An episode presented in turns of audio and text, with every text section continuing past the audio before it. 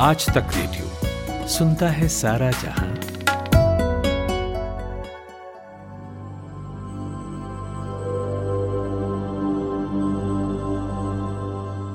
अदार पूनावाला। आप सभी ने नाम तो सुना ही होगा। ये दुनिया की सबसे बड़ी वैक्सीन निर्माता company serum institute of India के सीईओ हैं। कोरोना को लेकर इस जंग में आपने इनकी तत्परता भी देखी होगी। अब इसी को देखते हुए सिंगापुर के द स्ट्रेट्स टाइम्स ने इन्हें एशियन ऑफ़ द ईयर चुना है। हमारे देश के लिए गर्व की बात है। नमस्कार, मैं हूँ खुशबू। आज का ये वीकेंड स्पेशल कोरोना कवरेज लेकर। अब वीकेंड है तो फुर्सत भी है। तो आज के इस एपिसोड में हम किसी एक टॉपिक पर अच्छे से बात करेंगे एक एक्सपर्ट से। इस एपिसोड में बात होगी कि क्यों कोरोना वैक्सीन के इमरजेंसी अप्रूवल के लिए हर देश को इंतज़ार है। लेकिन यहाँ इमरजेंसी अप्रूवल का मतलब क्या है? वैसे तो नाम से ही समझ आ रहा है, लेकिन इसमें भी कई पेज है। आगे क्लियर करेंगे, लेकिन उससे पहले कोरोना से जुड़े अपडेट्स पर नज़र डाल लेते हैं।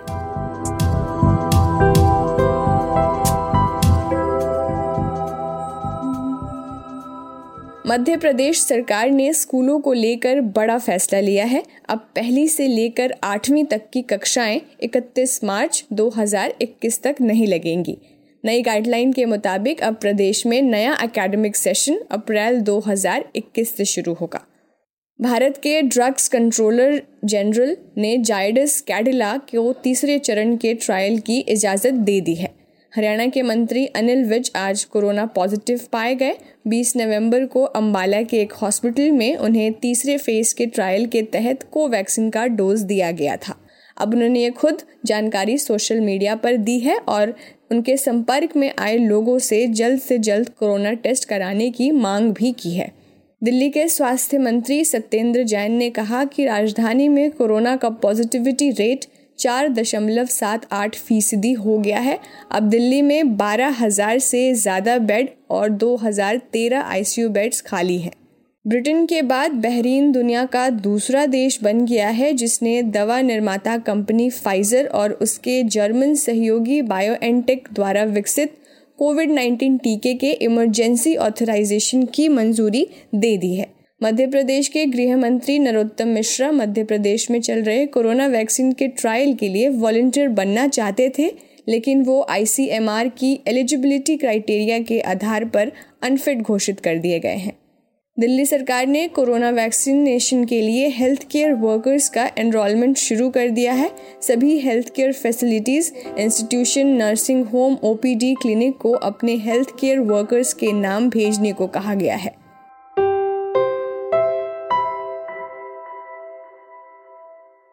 कुछ दिनों से लगातार वैक्सीन पर बहुत अच्छी खबरें सुनने को मिल रही है। ब्रिटेन में फाइज़र और बायोएनटेक की वैक्सीन के इमरजेंसी यूज़ के लिए मंजूरी मिल गई है। इसके साथ ही ब्रिटेन यूरोप का पहला देश बन गया है, जिसने इसके इस्तेमाल को मंजूरी दे दी है। इसके अलावा एक और अमेरिकी कंपनी मॉडर्ना ने भी यूरोपियन यूनियन से वैक्सीन के इमरजेंसी यूज़ के लिए अप्रूवल मांगा है। इस पर भी जल्द फैसला हो सकता है। इसी तरह दुनिया के सबसे बड़े वैक्सीन निर्माता सीरम इंस्टीट्यूट ऑफ़ इंडिया के सीईओ आदार पूनावाला ने भी कहा था कि वे भी ऑक्सफोर्ड यूनिवर्सिटी और एस्ट्रोजेनेका की वैक्सीन कोविड शील्ड के लिए भारत में इमरजेंसी अप्रूवल मांगने वाले हैं। अब इसी के साथ ही एम्स के डायरेक्टर ने साफ़ कर दिया है कि इस साल के आखिर में या जनवरी की शुरुआत में कोरोना वैक्सीन को इमरजेंसी अप्रूवल मिल सकता है। उसके बाद वैक्सीनेशन शुरू हो सकेगा। In India we have now vaccine which are in their final phase three trial and both the serum institute of India and the Bharat Biotech vaccine Bharat में हमारे पास जो वैक्सीन है सीरम इंस्टीट्यूट ऑफ़ इंडिया की और Bharat biotech की वो trial के आखिरी चरण में है। हमें पूरी उम्मीद है कि इस महीने के आखिर में या अगले महीने तक हम वैक्सीन का इमरजेंसी इस्तेमाल करने लगेंगे we will have our plan in place to distribute the vaccine to those who are to be given as the first priority. अब कल ही प्रधानमंत्री की अगुवाई में हुई सर्वदलीय बैठक में भी ये साफ़ कर दिया गया है कि अगले कुछ हफ्तों में वैक्सीन तैयार हो जाएगी और हरी झंडी मिलते ही वैक्सीनेशन भी शुरू कर दिया जाएगा अच्छा लगता है ना, जब इस टेंशन भरे माहौल में कुछ अच्छी खबरें मिल जाए तो। जब वैक्सीन आएगी तो आ ही जाएगी, लेकिन जिस तरह से हर देश इमरजेंसी अप्रूवल मिलने के लिए उत्सुक है, तब ये जानना भी तो ज़रूरी है कि इसमें पेज क्या है। देखिए वैक्सीन की ज़रूरत हमें पता है, लेकिन वैक्सीन को ये इमरजेंसी ऑथराइजेशन की क्यों ज़रूरत पड़ती है?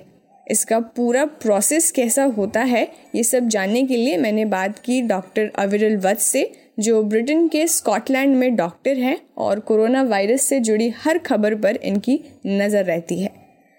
तो डॉक्टर मेरा आपसे पहला सवाल तो यही है। सवाल क्या मैं समझना चाहती हूँ कि आखिर इमरजेंसी अप्रूवल क्या होता है? इमरजेंसी यूज़ ऑथराइजेशन जो है वो एक एक तरह का रेगुलेटरी ढांचा है। जो कि ये अलाउ करता है कि आम जनता को एक्सेस दिया जा सके कुछ ऐसी मेडिसिनल प्रोडक्ट्स का जो कि अभी जिनको अभी पूरी तरह से रेगुलेटरी अप्रूवल या लाइसेंसिंग नहीं मिली है और ये जो मेडिसिनल प्रोडक्ट्स होंगी, इनका जो हम कहें कि रिस्क टू बेनिफिट जो है वो क्लियरली काफ़ी काफ़ी यूज़फुल होगा।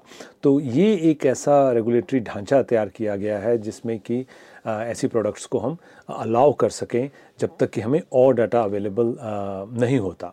अब ये अलग अलग बॉडीज़ ने अलग अलग इसके जो पैरामीटर्स हैं, वो बनाए हुए हैं, लेकिन जो डब्ल्यू एच ओ है, उन्होंने अपनी एक एक तरह की हम कहेंगे गाइडलाइन सबको, सब रेगुलेटर्स के लिए बना के रखी है, जिसमें कि मोटे मोटे तीन या चार तरह के क्राइटेरिया अगर मीट होते हैं तब ये ऑथराइजेशन दी दी जा सकती है। इसमें सबसे पहला है कि जो इसका जो एवेल्यूएशन जो क्राइटेरिया है, जिसके बेस पर ये जो प्रोडक्ट को हम सेफ़ या एफिकेस मानते हैं, तब तक का जितना अवेलेबल डेटा होगा, वो पब्लिकली शेयर किया जाएगा। तो ये सबसे पहली गाइडलाइन होगी उसमें। और दूसरा जो है कि जो एमरजेंसी यूज़ ऑथराइजेशन के जो डिसीज़न होंगे, जैसे for example covid nineteen vaccine के होंगे उसमें जो बेनिफिट टू रिस्क रेशो होगी जो कि अवेलेबल क्वालिटी सेफ्टी या परफॉर्मेंस डाटा के बेस पर होगी वो क्लियरली बेनिफिट के हक में होनी चाहिए रिस्क से ज़्यादा। तो ये uh, उनका दूसरा पैरामीटर uh, है।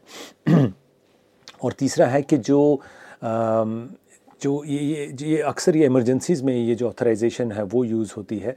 और इसमें ये रोल होगा जो बॉडीज़ का रोल होगा कि पब्लिक के साथ कम्युनिटीज़ के साथ एंगेज करके ये जो मेडिसिनल प्रोडक्ट होगी, उसके उसके फ़ायदे, उसके नुकसान जो होंगे उन तक, उनको बताए जाएँगे कि ये फ़ायदा है, ये नुकसान है। और अंत में चौथा उनका ये है कि इसमें एक एक अकाउंटेबल सिस्टम होना चाहिए जो कि जो कि जिस जिस जिसको कि रेगुलेट किया जा सके और जो भी इसमें मुश्किलें आती हैं जो भी इसमें साइड इफ़ेक्ट्स आते हैं उसकी मॉनिटरिंग पुख्ता तरीके से की जा सके। तो अगर ये चारों क्राइटेरिया मीट होते हैं तो डब्ल्यू एच ओ के हिसाब से हम आ, जो इमरजेंसी यूज़ ऑथराइजेशन है वो दे सकते हैं और ये गाइडलाइंस रेगुलेटरी बॉडीज़ के लिए उन्होंने बना के रखी हैं अलग अलग कंट्रीज़ की वो इसको यूज़ करके ऑथराइजेशन दे सकते हैं।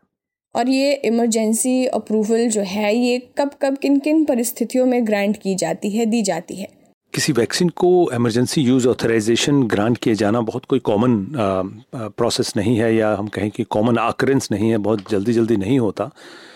लेकिन इसका जो मेन कारण है करने का वो वो आ, यही है कि अगर कोई ऐसी पब्लिक हेल्थ इमरजेंसी चल रही है और हमारे हाथ में कोई ट्रीटमेंट्स अवेलेबल नहीं हैं जिनका थरो इन्वेस्टिगेशन या हम कहें कि बहुत लंबे समय की इन्वेस्टिगेशन चल चलाई जा सके और हमारे हाथ में कुछ ऐसी चीज़ें हैं जो आ, अगर हम उसका रिस्क टू बेनिफिट रेशो देखें या बेनिफिट टू रिस्क रेशो देखें तो उसमें बेनिफिट बहुत ज़्यादा हों और उसमें रिस्क जो हैं काफ़ी कम होते हों तो ऐसी सिचुएशन में public emergency public health emergency में हम इमरजेंसी यूज़ ऑथराइजेशन के जो आ, जो प्रावधान है उसको हम आ, उसको हम इस्तेमाल में लाते हैं।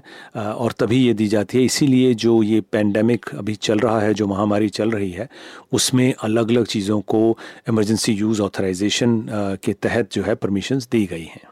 अभी फ़िलहाल भारत को तो इमरजेंसी अप्रूवल मिली नहीं है, लेकिन कल ही बोला गया है कि जल्द ही कुछ हफ्तों में मिल भी जाएगी। तो इसका प्रोसीजर कैसा होता है?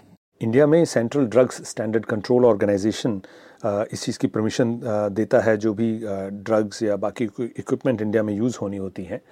टेक्निकली स्पीकिंग इंडिया में अगर किसी वैक्सीन को अलाउ करना है तो वो फ़ेज़ थ्री की जो ट्रायल्स हैं वो इंडिया में हुई होनी चाहिए। उसके बिना आ, ऐसा ऐसी कोई आ, हम कहें कि ऐसी कोई क्लॉज अवेलेबल नहीं है जिसके थ्रू हम परमिशन दे सकते हैं। तो जो हम अगर टेक्निकलिटी में जाएँ तो ऐसी कोई लॉ ऐसी कोई क्लॉज नहीं दिखती जिसके अंडर ये परमिशन दी जा सके। लेकिन जैसा मैंने पहले कहा कि डब्ल्यू ने अपनी जो गाइडलाइंस बनाई हैं, वो डब्ल्यू के जो मेंबर नेशंस हैं, वो उसको यूज़ करके परमिशन देने का जो रास्ता है, वो वो डेफिनेटली खोल सकते हैं। और आई एम क्वाइट होपफुल पूरी उम्मीद है कि जो गवर्नमेंट होगी, वो इसमें थोड़े लीनियंसी के साथ ज़रूर देखेगी कि अगर डाटा जो है इंटरनेशनल डाटा जो है, वो कंपेलिंग है तो उसको इमरजेंसी यूज़ ऑथराइजेशन में उसको किसी तरह से प्रावधान बनाया जा सके और वो दिया जा सके। लेकिन करंटली अभी कोई भी क्लियर कट पाथवे नहीं है जिसके थ्रू ये परमिशन इंडिया में दी जा सके। पहले कब कब इमरजेंसी अप्रूवल दी गई है? वैक्सीन के लिए ई जो इमरजेंसी यूज़ ऑथराइजेशन है, उसका इस्तेमाल इतना ज़्यादा नहीं हुआ है। इससे पहले गिनी में या, और डेमोक्रेटिक रिपब्लिक ऑफ़ कॉन्गो में, जो कि अफ्रीकन कंट्रीज़ हैं, वहाँ पे जब इबोला वायरस का आउटब्रेक हुआ था, तब ई के अंडर डब्ल्यू एच ओ के साथ मिलकर जो वैक्सीन थी उसको अलाउ किया गया था और ये वही प्रोसीजर था जिसमें डब्ल्यू एच ओ ने फिर गाइडलाइंस भी बनाई थी जो कि अब भी यू ए के लिए जो जो प्रोसीजर है जो मेंबर कंट्रीज़ हैं, उसके लिए प्रोसीजर उन्होंने डिज़ाइन किया है। ये तब की ही गाइडलाइंस हैं। तो उसके बाद कोई ऐसी वैक्सीन नहीं आई जिसको कि ईयूए के अंडर परमिशन मिली हो। क्या अगर किसी वैक्सीन को इमरजेंसी अप्रूवल मिलता है तो उसके रिस्क भी होते हैं, कुछ खतरे भी होते हैं जिन्हें हमें जानना चाहिए? यूए जो प्रोसीजर है उसमें बहुत ज़रूरी बात ये हमें जाननी चाहिए कि जो सेफ्टी और एफिकेसी ये सब वाले जो पैरामीटर्स हैं, उन पर बहुत बड़ा कॉम्प्रोमाइज़ नहीं किया जाता। हालाँकि सुनने में ये ज़रूर लग सकता है कि बहुत जल्दी में सब कुछ डिसाइड कर लिया गया, लेकिन फिर भी जो प्रोसीजर्स हैं, जो चीज़ को जो भी जो उसकी सेफ्टी है, जो उसकी एफिकेसी है, उसको जब हमें एनालाइज करना है तो उसको पूरे स्टेप बाय स्टेप फिर भी किया जाता है। हाँ ये ज़रूर हो सकता है कि जहाँ पर तीन महीने की रिसर्च का डाटा पे हम डिसाइड कर रहे हैं, अगर हम वैसे हम आइडली करना चाहें तो शायद हम एक साल के डाटा पे एनालाइज करना चाहेंगे। लेकिन इसका मतलब ये नहीं है कि वो तीन महीने के डाटा में अगर हमें कुछ साइड uh, इफ़ेक्ट्स या उसमें क्लियर कुछ ऐसे इंडिकेशन मिलेंगे जो कि ख़तरनाक हो सकते हैं तब उसको नज़रअंदाज कर दिया जाएगा।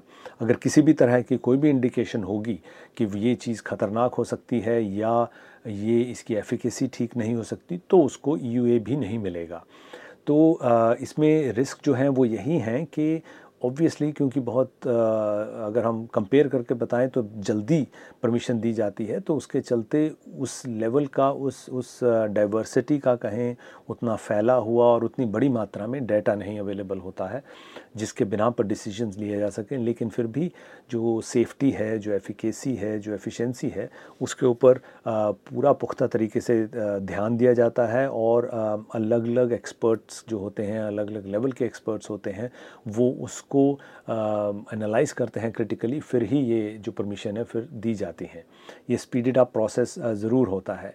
इसका जो खतरे हैं, वो देखिए एक खतरा जो बिल्कुल लॉजिकल है, वो ये है कि अगर कुछ कुछ लॉन्ग टर्म इफ़ेक्ट हमें देखने हैं, तब हमें ऑब्वियसली इमरजेंसी यूज़ ऑथराइजेशन में वो नहीं दिखेंगे, क्योंकि तब तक हमने वो डाटा अवेलेबल देखा ही नहीं है।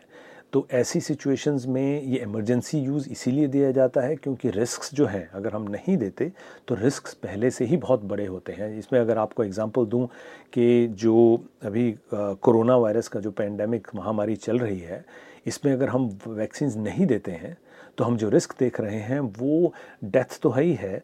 साथ में जो कोमॉर्बिडिटीज़ हैं, जो उसके बाद लॉन्ग कोविड की जो प्रॉब्लम्स हैं यंग पेशेंट्स में जो प्रॉब्लम्स हैं, वो बहुत देखने को मिल रही हैं। तो ये जो बड़े वाले रिस्क हैं इस, इसके सामने जो अभी इमीडिएटली जो हम एफिकेसी और सेफ्टी का डेटा देख रहे हैं वैक्सीन का, उसके चलते बेनिफिट्स बहुत ज़्यादा हैं।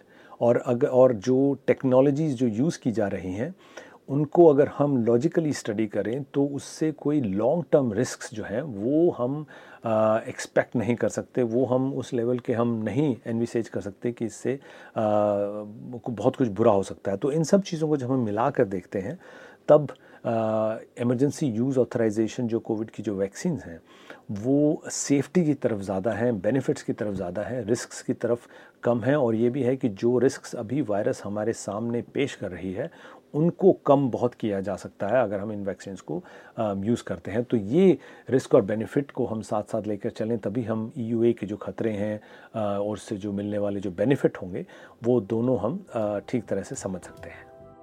शुक्रिया डॉक्टर हमारे लिए समय निकाल कर बात करने के लिए। तो अब वक्त अलविदा कहने का आ गया है।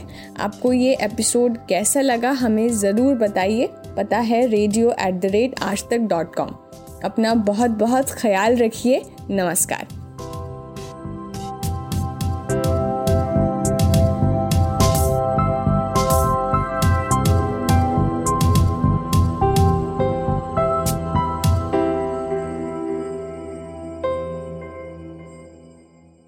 मधुमक्खियों पे भी शक होता है मुझे। वो भी सही। शहद दे रही है कि नहीं दे रही है पता नहीं। बिल्कुल। नकली फूलों पर बैठ कर तो नहीं आ रही। लोगों को पता नहीं है कि एक ही बाग में होने वाली मधुमक्खी साल में तीन रंग के शहद देती है। एक ही मधुमक्खी। और कुल्हड़ जो है वो बनारस में जिया जाता है। कुछ क्षेत्र है भारत में अभी भी जहाँ कुल्हड़ में ही चाय लोग पीते हैं। बहुत चीज़ पीते होंगे वो जो उसी गज़ल का दूसरा शेर था कि दिन में देते हैं हिदायत के सुधर जाओ मियाँ। रात को आके पिला जाते हैं बनारस वाले। सुना करते थे कि सबसे अच्छी सरकार वो है जो अपने लोगों की ज़िंदगी में सबसे कम नाक घुसेड़े। बाबा ने एक बात बहुत अच्छी कही कि डायना पर आखिरी वक्तव्य अभी तक नहीं आया डायना क्या थी वो अभी तक नहीं सुलझा है डायना खुद भी कभी बता नहीं पाएँगे ताल नया हफ़्ता, नया बवाल। ताऊ, बाबा और सरदार के साथ। सुनिए हफ़्ते का पूरा रायता सोमवार दोपहर को। आज तक रेडियो डॉट इन के अलावा Apple podcast Google podcast Jio Saavn Castbox और सभी पॉडकास्ट प्लेटफॉर्म आरोप आज तक रेडियो सुनता है सारा जहाँ।